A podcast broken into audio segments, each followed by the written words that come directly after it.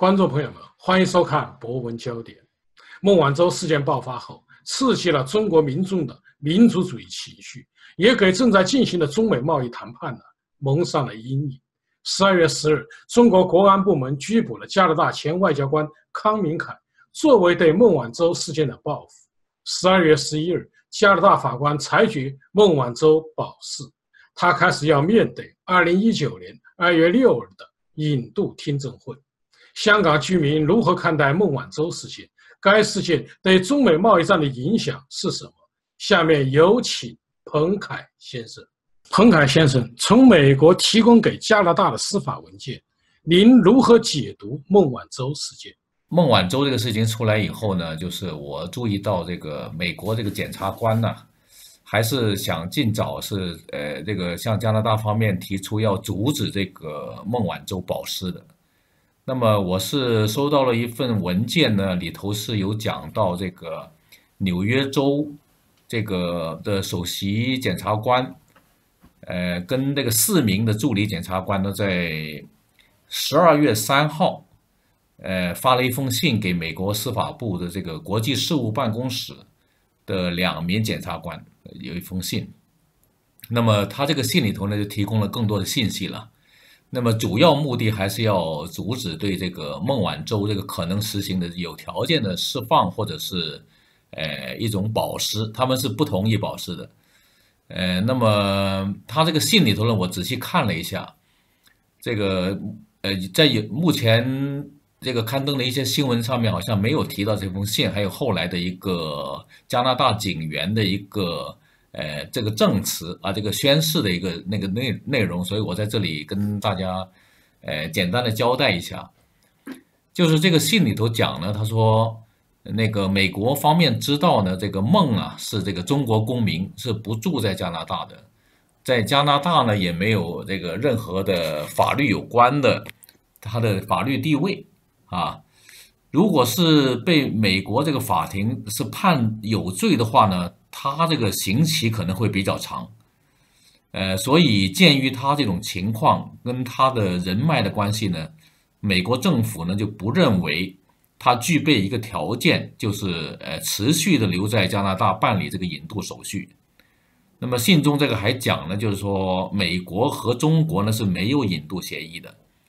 呃，因此呢，这个如果释放了这个孟晚舟呢，就很可能他会逃回中国去。这样的话呢，就是美国政府就不可能把他引渡到美国了。美国，呃，对孟的这个相关的起诉，就是就是通知了这个事情以后呢，那么他逃逃脱以后呢，就不会再出现在，呃，美国了，也不会出现在与这个美国有引渡协议的国家和地区。这样呢，他就可以逃避这个，呃，对他的司法起诉。那么这个信中呢，还呃提到呢，就是说这个孟晚舟呢，作为这个华为公司的这个首席财务官呢，那个他是涉及了这个诈骗多家国家呃国际财务机构，呃就诈骗了。那么主要是指在一些那个银行呢不知情的情况下面，呃参与了数以百万计美元的交易。那么主要是孟晚舟呢，就是涉嫌对这些银行呢，就是一些虚假的陈述，一些不实的陈述。所以呢，这个孟晚舟呢是面临美国的多起这个刑事起起诉。如果是每一项罪名都成立的话呢，那么像每一项的罪名的最高刑期呢就达三十年。所以在这种那个长的刑期这个那个威胁下面呢，这个孟晚舟是完全是有理由或者有意图呢，是可以去潜潜逃的，就是可以去逃走的，因为刑期那么长。这个信里头还讲呢，就是说根据美国方面获知的情况啊，这个那个孟晚舟呢是有足够的那个财力。和他的那个运输运输的资源逃离加拿大的，因为他是全球最大的电信公司之一的高管，他的父亲呢是公司的创办人，那个他的老爸呢，这个有三十二亿美元的这个资产是全球这个富豪榜上的排名第八十三，所以凭借着这些财力呢，这个孟晚舟完全是有可能这个长期这个逃脱这个检控的。那么这个信中也讲了一下，就是说按照美国方面的呃掌握的信息呢，这个孟晚舟呢有七本护照，其中呢这香港特区护照呢有三本，中国的护照有四本。呃，至于呃他有没有其他国家的护照呢？美国方面没有掌握这个情况。那么这个信中也就是说，呃，那个他有可能会有其他国家的护照，呃，没有掌握到的。那么他可以用其他护照来逃离加拿大。那么这个信里头也讲了一下，孟晚舟在二零零七年的七月到二零一六年的四月这些这些年这个期间呢。就一共呃获得了美国的入境签证是八次，那么近些年呢，这个孟晚舟曾经到过那个墨西哥的坎昆呐、新加坡啊和美和北京啊参加会议，那么这一次呢，这个孟呢就是先到那个加拿大温哥华转机，呃，然后呢是准备飞往那个墨西哥的啊，等等等那个大概十二个小时以后飞往那个墨西哥转机。这个孟在这些年呢，已经意识到，哎，美国政府会对他采取行动，所以他有意识的逃避美国政府的拘捕了。那么，在二零一七年的四月呢，这个华为的这个美国公司呢，就接到了美国这个大审审判团的陪审团的一个传票，所以呢，大接到这个传票以后呢，华为公司的这个高管呢。就纷纷的改变了旅旅行的方式了，就避免去美国或者经过美国。那么孟晚舟呢，就是和华为的其他那个高管呢，也一律停止了到美国出差，啊，这个就是逃避美国政府的一个拘捕了。那么孟最后一次到美国出差呢，是在二零一七年的二月到三月间，刚好是华为这个接受调查以前的一个月。那么，所以他即使他的孩子呢到美国读书啊，这个他自己也没有进入过美国。呃，此外呢，在这个美国向这个华为的美国分公司发出这个调查的传票以后呢，这个华为呢是有步骤的撤走了在美国公司工作的华人职职员，这个避开这个调查。那美国政府已经意识到呢，就华为就开始要阻碍。那个政府调查了，哎，这个调查主要是华为公司与这个伊朗的交易啊，就是让这些可能的见证人呢撤走。那么这些行动呢，就是进一步显示了这个孟晚舟和这个华为公司啊，呃，有意的阻碍美国的这个检控调查。我认为呢，就是说，其实加拿大方面呢，也也早已经布置好了要这个扣留这个孟晚舟了。因为孟呢是在十二月一号抵达这个加拿大温哥华的，在这个孟抵达温哥华之前呢，其实加拿大已经做好了，呃，司法的准备。那么我收到了一份文件，显示呢，就是说，呃，在加拿大时间的这个三十号，就是就是孟晚舟呃被扣留的前一天，这个三十号。呃，有一名呢叫做呃 Winston 的这个加拿大的皇家骑警这个警员呢，呃，在这个加拿大英属哥伦比亚省这个高等法院，呃，这个宣誓官 Carry 这个面前呢签署了一个誓章，这个四章就是说在法院那个进入司法程序以后啊，这个所有的证人呢都都需要有一个宣誓。这个宣誓书，这个誓章四章就是宣誓书，哎，affidavit 这个叫做。那么他现在呢，这个警员呢，现在是，呃，在在什么地方工作呢？是在这个国际国内联络部门，就是黄加拿大这个警察的国际国内联络部门工作。同时呢，在这个暗暗中呢，就是协助美国司法部工作的。呃，根据美国和加拿大政府签署的一个引渡协议呢，这个美国政府已经要求加拿大政府对这个孟晚舟进行那个临时的扣留啊，这是临时的扣留，不是那个正式的拘捕。然后呢，就是下一步呢，就是由美国政府呢对这个孟晚舟进行这个美违反美国法律的监控。那么，美国司法部在十一月三十日已经授权了加拿大检察长对这个孟晚舟呢进行这个拘留的，这已经做好了准备。呃，这个扣留。其实，在呃今年的八月二十二号呢，就我们在新闻上也看到了，美国这个纽约东区的地方法官呢，就已经发出了对这个孟晚舟的拘捕令啊。那么，所以美国司法部这个对加拿大这个呃这个要求的扣留和引渡的这个要求呢，是呃就是在这个拘捕令以后哈，就是他们得知这个孟晚舟要在十二月一号中午的十一点三十分。抵达这个温哥华机场，四章里头，这个宣誓书里头呢，这个警员呢也陈述了他知道一个情况，就是说孟晚舟和华为的高管呢，在二零零九年开始呢，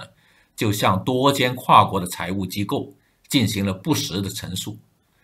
呃，导致呢，就是在被制裁的国家，这里主要是指伊朗了啊，呃，这个向那个华为啊提供了一些相应的。这个银行服务，也就是说，好像我们最近在新闻上看到了一些，把一些钱转出来了。那个，我也看到这个，在这个四章、这个宣誓书上面透露，就是说，在十一月二十九号，就是孟晚舟抵达温哥华的前两天，美国司法部呢已经知道了孟晚舟要乘搭这个香港的国泰航空公司这个八三八号航班。在十二月一号中午抵达温哥华啊，然后做了短暂的逗留以后呢，转飞这个墨西哥。那么我想，这个国际航空组织啊，还有这个那个孟晚舟他订票整个系统呢，它这个是连通了，呃，全球了。可能那个美国司法部啊，美国这个情报局呢，也当局呢也是了解了这个情况，因为他们一早就是盯住这个。这个孟晚舟啊，这这个情况，所以他这次刚好有一个机会，他们就呃通知这个加拿大能够协助了，是吧？那么新闻上也讲到，孟晚舟呢就是持有这个几本这个特区护照了啊，这个我也觉得这个是不合理的，因为我们在申请香港特区护照的时候呢，我们有一个呃说明或者有一个声明，就是说你手头上还有没有其他。国家或者地区的护照，你必须要说清楚。如果你还有的话呢，这个特区政府会视乎情况发不发这个特区护照给你，是吧？那因为香港的永久居民呢，他是有权利申请这个特区护照的。那么如果你同时持有其他国家的护照呢，这个我特区政府的处理方法呢，应该是是是是可以给或者不给你的这个护照，因为你已经有一本。呃，特区护照呢，它这个可以比较自由的到其他国家旅行啊，不用免签证了啊。现在好像差不多有一百六十个国家免签证的，所以这个方非常方便，它比这个中国护照方便很多。所以这个，我认为这个华为这个事件呢，这个孟晚舟被被拘留这个事件呢，就是它的实质，它的核心问题。呃，就是到底有没有违反这个美国的制裁法？呃，所谓的长臂管辖这个事情，是中国政府呃那个也是反对这种长臂管辖，因为那个美国的国内法，呃，他认为美国国内法是不能够约束其他国家的公司或者政府，他那个他的所为。呃，如果是不是美国注册的公司？这个到底应不应该受到美国这个国内法的约束呢？这一点是有争议的。那么，如果是美国的国内法管辖到外国或者外国公司，那么外国的外国的国内法，他自己的国内法是不是也能约束美国呢？是不是啊？还有所有这些国内法所提出的制裁，到底是靠这个国家的实力呢，还是靠这个国际法的约束？那这一点也是有争议的。所以我们看到了，就是说，在孟晚舟被那个加拿大这个临时拘留啊这件事情上呢，就是说，我们看到有两两个文件呢所透露的一些细节，这一点可以向大家那个报告一下了。有很多观众对美国跨境抓捕和审判中国公民感到气愤，认为美国太霸道。香港人的看法是什么？对这个事情呢，就香港呢是照照样，也就是冷则冷，热则热，多数人还是不冷不热啊。这个这个是香港的一个特点，因为香港毕竟，呃，它不是香港发生的事情，是吧？那个香港有些人就很那个很很冷，很冷淡，但有些媒体的有些评论员又很热啊。但是多数人还是不冷不热。那么这又分成几个层次，比如说建制派啊，一些亲共的、亲中的啊，我们讲亲中的一些团体，比如说香港的工联会啊，在十号那一天呢，他们就呃组织了四十个人到那个美国领事馆的门口去示威了啊，这个抗议美国这个拘捕的行动。那么属于建制派阵营的这个香港这个。行政会议的成员呢，这个叶刘淑仪啊，啊，他也主动向媒体说，他要改改用这个华为手机了啊。这个事情，这个举动呢，也是作为一种，呃，抗议美国这种行行行动了，是吧？那么，代表民主派观点的一些报纸呢，一些评论文章呢，都是，呃，主要把这个事情呢，就是，呃，做了大量的报道，就是说，美国开始对这个华为啊，这个高管呢，开始动手，啊。那么他们也那讲了很多华为公司啊，在这个美国啊，或者咱们这个科这个科技呃产权呐，或者是一些五 G 啊这个东西啊，呃做了一些对华为有点负面的呃报道了，是吧？那么当然他们的出发点是支持美国的行动了，是吧？这个是代表民主派观点的一些报纸。那么，多数的香港市民呢，这个对这件事情也是，我觉得比较冷淡，没没有多少人这个去议论这个事情。呃，可能是因为这个事情跟他们的这个呃不太相关，呃，个那个好像对他们的生活好像有点那个有点远啊，也没有说影响他们的生活，所以这个香港人照例政治上 还是比较冷淡，还比较冷感。呃，也没有出现这个苹果的专卖店呢，那个有什么抵制的行为？这个因为，呃，香港也没有人提出要抵制苹果的产品啊什么，呃，专卖店那么照样是人头涌涌啊，这个大陆来的游客也好，本地的那个居民也好，都是在那里，呃，都是要买的买，要排队的排队，这个点就看不出有什么变化了。十二月一日。美国华裔著名科学家张守胜自杀，您认为他的自杀与孟晚舟被捕有关吗？跟这个科学家张先生这个自杀应该是没有关系的，因为孟晚舟呃这个被拘留的事情一报一揭露出来以后呢，呃就有人在网上呢就广泛的传了一个这个那科学家。这个张先生，那么这这个什么抑郁症自杀这个消息，把两个东西扯在一起，因为毕竟这个科学家是呃掌握了一些核心的机密了。那么后来这个信息越披露越多的时候呢，反而就是扯不到一块儿了。呃，这个所以一般明眼人一看，也就是这个两两件事情扯在一块儿呢，是有点牵强的。是吧，所以这两天也没有议论到这个那个科学家自杀跟这件事情有什么关系了。所以这件事情过了两天以后呢，就是这个就呃淡下去了，就没有再来再再吵起来。那么反现在反而是有一个问题，就是说我总觉得一个科学家吧，那个抑郁症自杀这个东西当然是很可惜了，是吧？本身这个科学家难道是不能够采用一些科学的方法来治疗这个？呃，抑郁症吗？难道不能够自己能够解决这些问题吗？是吧？难道抑郁症是一种不治之症吗？是不是啊？那么它背后到底，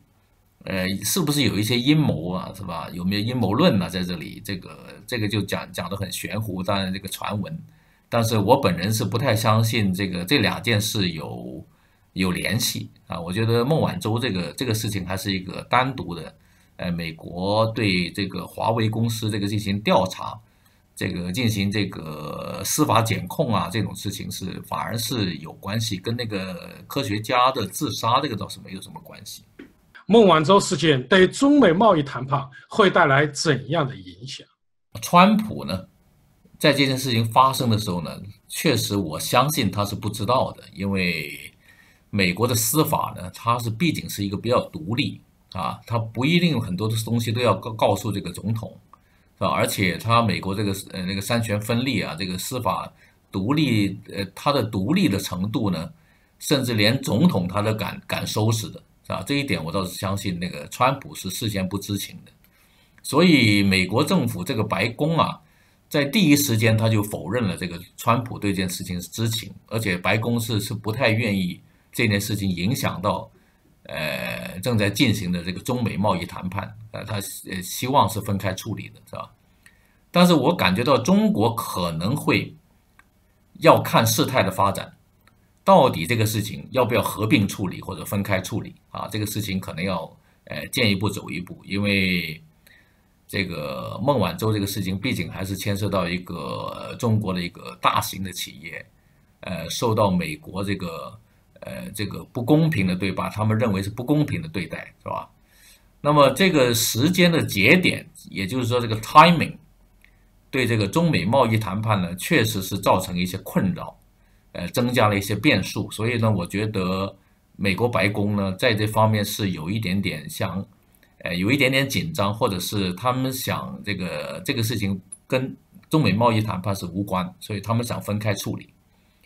这个事情发生以后呢，我觉得这个客观上呢，美国达到了三个目的，呃，不管总统这个呃他的主观要求也好，或者他的时间这个节点发生也好。呃，美国达到了三个目的。第一，就是这个华为的高管呢，呃，违反了美国禁令，受到惩罚。这个中美贸易谈判呢，这个中间呢，美国他可能掌握了，他认为自己掌握了道义上的筹码，是吧？他毕竟是有一个制裁令在里头，那不去管这个长臂管辖这个因素有没有争议的问题啊？作为美国本身来讲，你。违反了我制裁令，我现在这个来那个处理，用司法手段处理这个东西，那么美国掌握了这个道义上的筹码。第二个目的呢，就是说美加这个共同行动呢，给中国企业呃给出一个警告，就是说不要低估美国的手段，还是要老老实实这个听美国的话啊，这个是第二个目的。第三个目的呢，就是说。美国显示出来，就我拥有全球的这个盟友的网络，啊，这个如果要围堵中国的话，我们是占有优势的，是吧？所以你这个谈判的时候呢，还是必须要让让步，是吧？不然我们这个网络是这个力量是很大，是吧？那围堵的话是有优势，所以我觉得在客观上给中国造成一个压力，就是说，他美国有这三点优势。那这个事件呢，对中国而言呢，就是说，也未必不是一个筹码啊。虽然说这个这个筹码是在美国方面，但是呢，如果中国利用的好呢，也未必不是一个筹码。因为你先不仁，我可以不义，是吧？所以在将来的行动或者是谈判的时候呢，可以呃那个展开这个报复啊，这个一个报复的话，我出师有名，是吧？如果你你先动手，是吧？那么，如果是贸易谈判这个谈崩了，那么中国也有理由推脱啊，就是说你你先做的，我你做你做初一，我做十五，是吧？但是目前呢，暂时还没有这个迹象，就是这个呃，因为中国这个副总理这个刘鹤啊，他们也也联系了美国方面，呃，这个安排这个谈判的时间日程，所以目前还没有看到孟晚舟这个事情对这个谈判。呃，有什么呃这个附加的这种影响？所以这个东西我觉得还是要看谈判的整个情况，啊，谈判的那个呃出现的情况。那么从呃孟晚舟给加拿大临时扣留，呃到这个美国要提出引渡呢，这个东西呢，就我看了一下这个司法这个整个的程序呢，这个比较巧合，有一个巧合。因为中美的贸易谈判呢，就是有九十天的时间。那么孟晚舟呢，他这个给呃临时扣留呢，他呢就是扣留以后，美国这个司法部啊，有六十天的时间提出这个正式的引渡要求啊，这六有六十天的时间，必须在六十天之内提出这个要求。如果你六十天之内不提出要求，那加拿大就一放人啊，这个很这个说的很清楚。那么除了这个六十天的引渡要求以外呢，这个加拿大的法官呢是可以酌情再延长三十天考虑，啊，就是也是九十天了，就跟这个谈判的九十天是吻合了这个时间上。那么如果，呃，加拿大法官就是收到了美国司法部的这个正式的引渡要求以后呢，他就会开庭审理。开庭审理也需要一段时间啊。那么开庭审理以后，如果是判决判下来说，哎，你这个孟孟晚舟就是需要引渡到美国了，那么孟晚舟呢也有权利上诉啊，这可以上诉，上诉到那个上诉法庭。那么如果是上诉这个法庭开庭审理以后又打回驳回上诉，还是你还是要被引渡。那么孟晚舟呢，还可以上诉到最高法院，加拿大的最高法院。所以这种法律程序可长可短，那个拖一两年也不奇怪。呃，这个，呃，这我觉得整个就是拖了一两年，对这个华为整个这个业务啊，应该是影响不大，因为孟晚舟毕竟是一个呃首席的财务官，他不是一个像那个任任正非这样的。这个掌舵人啊，这个所以对华为整个的业务影响应该不大。那么，那么加拿大这个法院呢，它的整个程序从保释啊到那个接受审理啊，或者上诉或者怎么样，整个过程是比较长。因为我们可以参考当时赖昌星的情况，因为赖昌星到了加拿大以后，中国政府要引渡他，那么加加拿大是整个的引渡程序。呃，赖昌星是打整个打程序了，就拖了，那么拖了好几年，是吧？这个东西都不奇怪，是吧？那么现在就是说，如果对加拿大最有利的，我觉得加拿大还是应该同意，呃，那个孟晚舟的保释要求，因为如果你一直把他关到牢里呢，这个东西中国政府这个这个压力会越来越大，呃，这个对加拿大也不利。如果给他保释，他又没有条没有办法离开加拿大这种情况下呢，可能两头都不得罪，是吧？美国方面也可以交代，啊，中国方面也可以交代，因为我这个按按照法律程序给你保释啊，让你不要在牢里头，那么定期，那么这个配合这个司法的程序，啊，那么当然在这个整个过程中间处理这个司法程序的过程中间呢。我觉得加拿大与中国这个经济来往呢可能会减少，因为中国政府会对加拿大施加压力，在经济上呢会有一些呃内部制裁或者一些半公开或者公开的制裁。这个中国政府呢会视乎这个情况、这个发展来调整这个策略，所谓见一步走一步了，是吧？所以在这个事情上上面呢，我觉得加拿大还是比较惨的，因为它是夹在美国和中国之间。那个经济上又要靠中国，政治上又要靠美国，两头都很难伺候，所以华为公司在这个五 G 这个呃加拿大这个项目上面开展呢，可能会停一段时间看情况，因为加拿大在正是为了华为公司，呃这个要五，他华为公司是做五 G 项目的，加拿大现在也没有完全拒绝他，好像也同意加拿大呃华为公司做五 G。但是孟晚舟这个事情出了以后呢，估计要观望一段时间。那么我分析呢，就是说中国现在要面临的这个美国的三个坑，挖了三个坑啊。不管怎么样，第一个坑呢，就是说中美的贸易谈判，这是一个大家都要过去的，是吧？如果这个坑过去了，谈妥了，那仍然要面临美方对华为的这个这个制裁啊，就是说进入。啊，这个比如说你不能进入美国，那么美国的一些盟国他也会配合啊。不管前面怎么顺利，贸易谈判也顺利的停止贸易战了，大家恢复这个不要那个征税了。那还有一个十四项的这个科技禁运，这个美国还是要实施的。我我觉得这个美国还是还是会针对中国，所以呃，我觉得中国要面对这三个坑啊。这个但呃那个当然了，这个美国呢也会被中国挖挖几个坑啊，因为中国也不是白给你挖坑啊。这个那么美中国呢也也有好几手是可以那个给美国一些难度的啊，就是来来来为难美国的。比如说我们现在看到苹果的产品在中国的销售了。那么最近有消息说呢，这个美国的高通公司也在告告苹果，说有一部分的呃产品是侵犯了高通的知识产权啊专利，那么要求高通要求中国的法院啊这个要停止那个苹果的 iPhone 啊停那个在中国的销售。那当然，中国这个法院是由福州啊这个由法院这个知识产权法庭来来判决了。那么。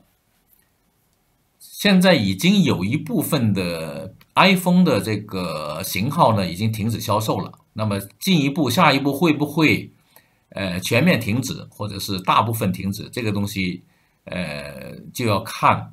呃中国是不是呃作为一个坑挖给美国，因为呃挖这个坑实际上是中国利用了高通的一个一个诉讼。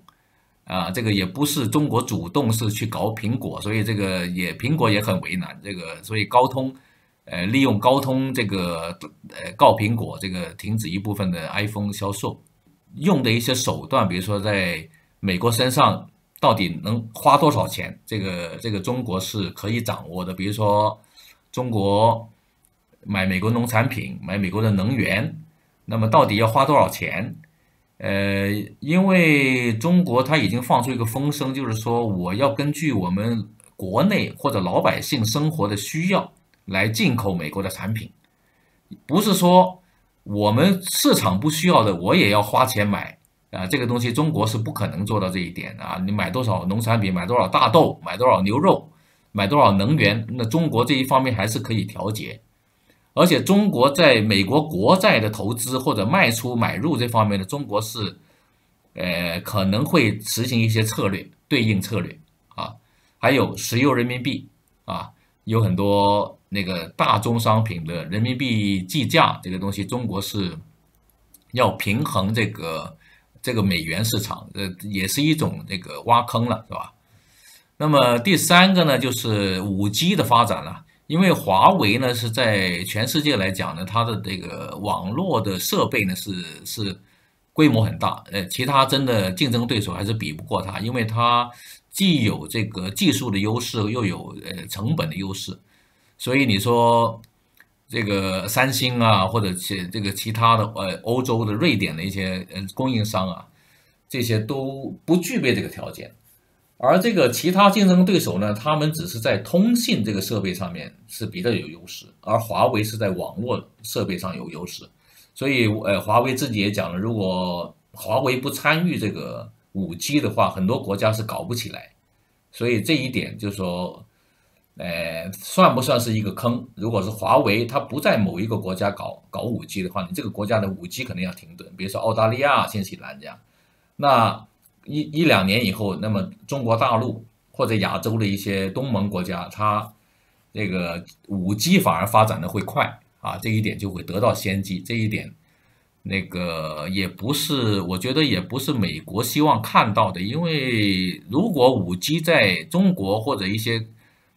东盟的国家，一些那个美国呃制裁不了华为的国家先行的话呢？美国自己的五 G 会落后的话呢，我觉得也不是美国希望看到的。其实大家都在等待九十天的变局啊，因为中美贸易谈判也好，有九十天的期间，那么这一点中国政府其实也在看这个等待这个变局啊，也就是拖拖下去，拖下去以后呢，看看有什么变化。因为呢，那个川普这个总统呢，还有这个整个白宫啊，他现在也面临一些。呃，不利的情况就是说，比如说通俄门的调查呀，呃，一些经济数据啊，呃，比如说贸易逆差现在正恶化，还有一些美国很多农场呀，可能要破产，还有一些汽车公司要纷纷搬走这个生产线呐，那么当然中国也有困难啊，中国的一些出口啊，一些这个产业可能也受到这个中美贸易战的影响，所以我觉得这个中美贸易谈判呢，在这个孟晚舟这个事情出现以后呢，呃，可能会出现一些变数，就就说大家都会利用这个筹码